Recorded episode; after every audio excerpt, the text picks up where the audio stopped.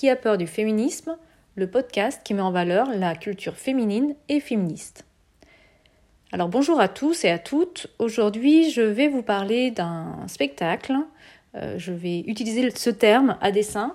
En fait, il s'agit de l'opéra de Purcell Didon Aîné, euh, qui était euh, joué par l'ensemble Les Arts Florissants, dirigé par William Christie, et du ballet qui a été chorégraphié autour de cet opéra par Blancali.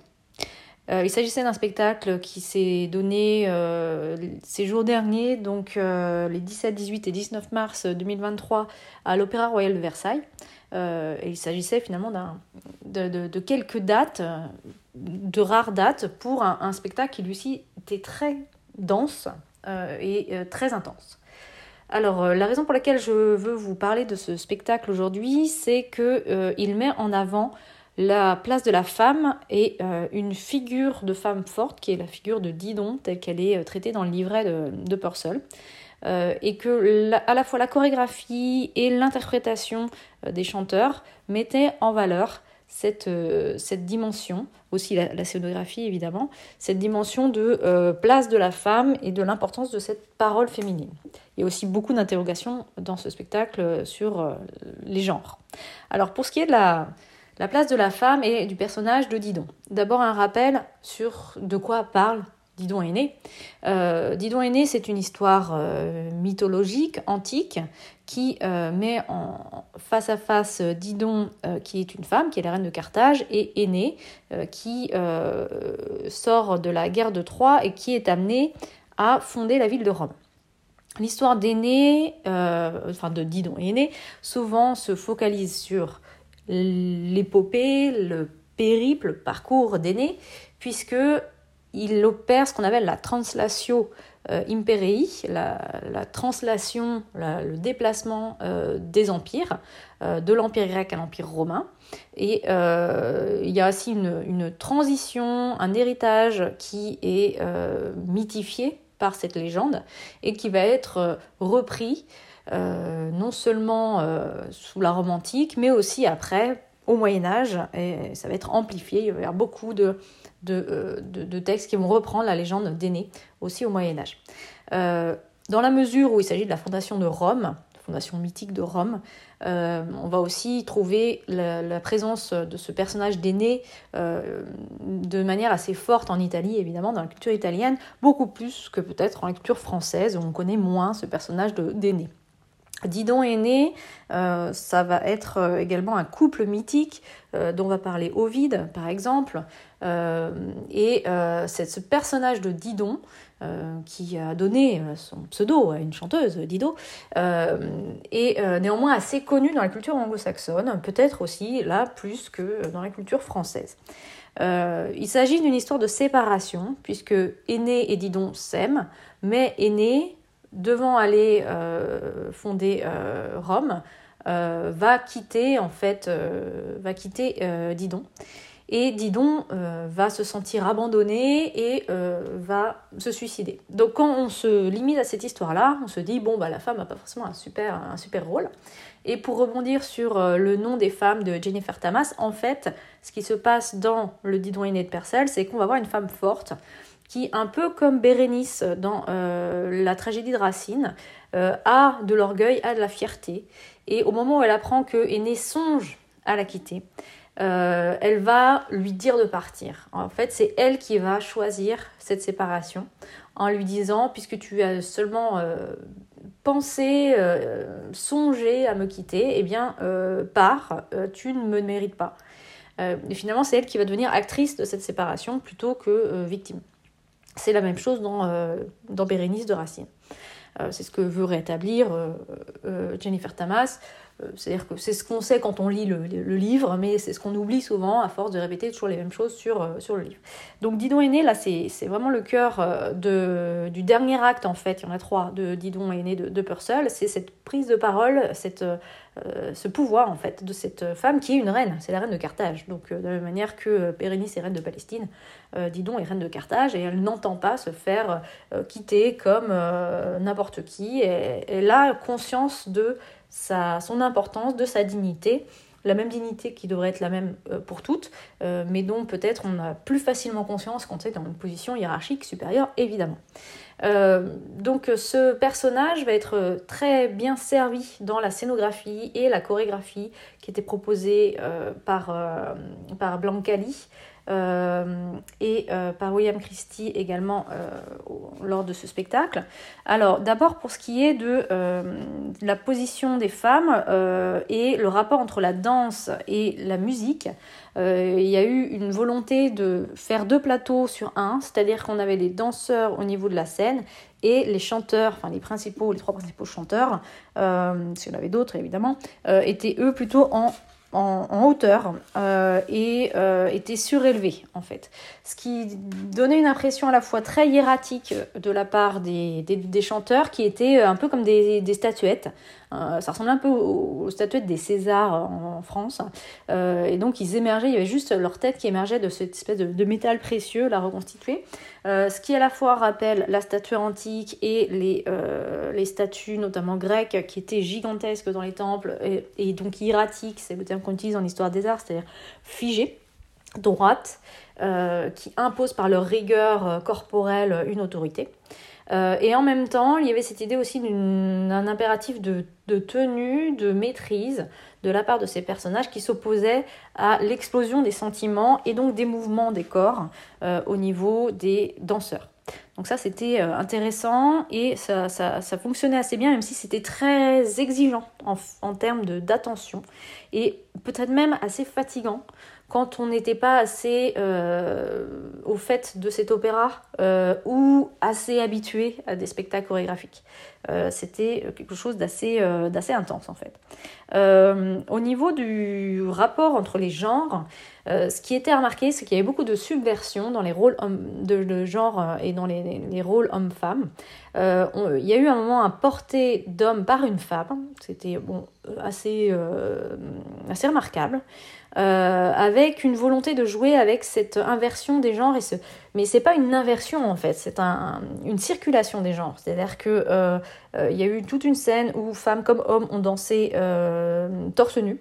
Euh, pour euh, figurer les, des, esprits de la forêt, en référence sans doute aux satyres ou aux centaures, euh, dans une scène bucolique, puisque je rappelle que l'histoire d'Aînée a été écrite par Virgile, écrite par Virgile notamment, et que Virgile a aussi écrit les bucoliques, donc il y avait une référence ici antique aux bucoliques à travers les personnages de, de, de, chimères, en fait, hein, de la forêt.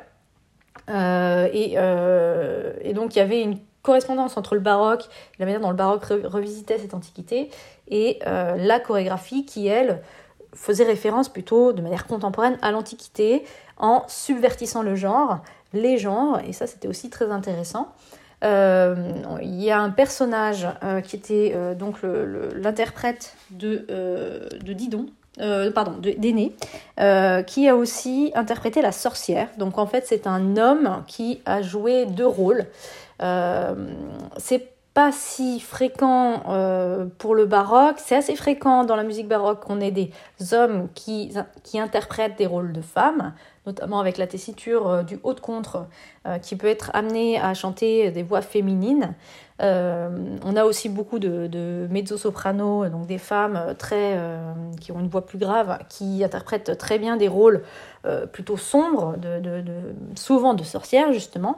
Mais là, cette fois-ci, c'était vraiment une innovation de la part de William Christie de demander au même chanteur euh, d'interpréter euh, Aîné et la sorcière. Et ce qu'il explique dans le livret, c'est que c'était une manière de montrer qu'il y a une face sombre d'Aîné, c'est-à-dire qu'il n'est pas seulement celui qui fait subir à Didon cette séparation injuste, mais qu'il y a une part de lui qui est aussi peut-être malveillante ou maléfique euh, et qui cède assez rapidement à, ce, à, cette, euh, à nécessité, à cet impératif, puisque dans le livret, en fait, euh, c'est une sorcière qui jette un sort sur Didon Aîné parce qu'elle veut se venger de Didon principalement. Donc c'est vraiment Didon qui est au centre de toute l'intrigue dans ce livret. Euh, donc euh, une redistribution des, des rôles féminins-masculins, euh, de très belles scènes de parades amoureuses par couple de danseurs. Là c'était uniquement homme-femme, mais il y avait une volonté de rappeler le mythe de l'androgyne de Platon parce que on avait des danseurs qui étaient très peu habillés, donc des, des comme des, des, justes corps pour les femmes et des juste des caleçons pour les hommes, avec comme une espèce de, retour à une fusion originelle. se, ils se s'aimantaient par la tête en fait, par le front. Euh, un peu comme des animaux qui, se battent, euh, deux mâles qui se battent pour une femelle, par exemple les béliers. Euh, on avait cette, cette aimantation par le front et une espèce de danse comme ça, un petit peu, un petit peu animale, mais lente et assez lascive et euh, avec une, réunion des deux corps qui permettait de rappeler cette, ce mythe de l'androgyne dans le banquet de Platon qui dit que à l'origine, ça c'est un des mythes euh, pour expliquer la naissance de l'amour selon un des, euh, interlocuteurs du banquet, à l'origine les certains êtres, certains hommes et, hommes et femmes étaient en fait fusionnés dans une seule boule et ensuite ont été séparés et passent leur temps à chercher leur moitié. Donc ça donne un peu le mythe de la prédestination amoureuse. Euh, donc tous ces éléments étaient extrêmement intéressants. Et euh, l'air qui a le plus suscité d'émotion, c'est évidemment le dernier, parce qu'en fait c'est le plus connu, c'est celui où Didon se lamente, il s'agit d'une élégie, euh, et où elle décide de se tuer. et c'est l'air le plus connu, vous l'avez tous entendu sans doute, je le mettrai en lien sur la description de cet épisode.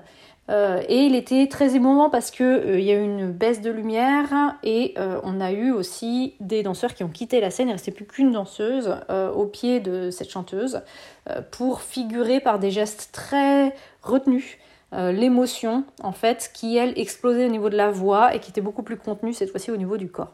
donc l'ensemble de ce, ce, spectacle était très stimulant, très exigeant aussi en termes à la fois d'attention, euh, d'analyse, euh, plus peut-être que d'émotion, ce qu'on peut parfois attendre de la part d'un opéra. On veut en avoir plein les yeux, plein la, plein la tête, plein les oreilles. Euh, là, il s'agissait d'avoir un autre mode de, de, visionnage, en fait, de réception.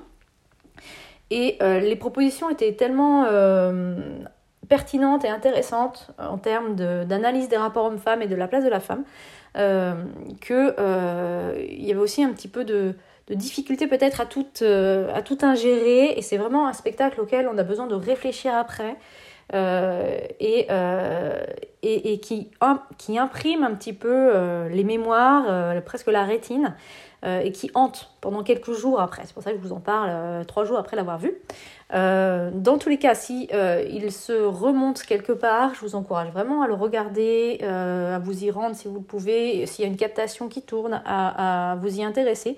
Et de manière générale, sans doute, à s'intéresser à cette figure de Didon. parce que, et ça sera ma conclusion, il y a beaucoup de figures historiques de femmes fortes.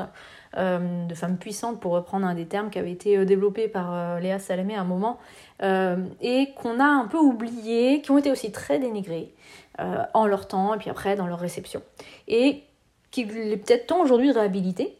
Et ce personnage de Didon est vraiment inspirant et quand on voit ce qu'a pu en faire le XVIIe siècle, euh, c'est-à-dire la mettre en avant, la mettre en valeur, euh, lui rendre hommage en fait, et la manière dont les siècles suivants ont pu de nouveau la laisser de côté, eh bien cette, cette volonté de William Christie et de Blancali de lui donner toute la place me semblait quand même euh, salutaire et euh, je tenais vraiment à pouvoir euh, les remercier et, et, pouvoir parler, amplifier leur travail par le biais de ce modeste podcast.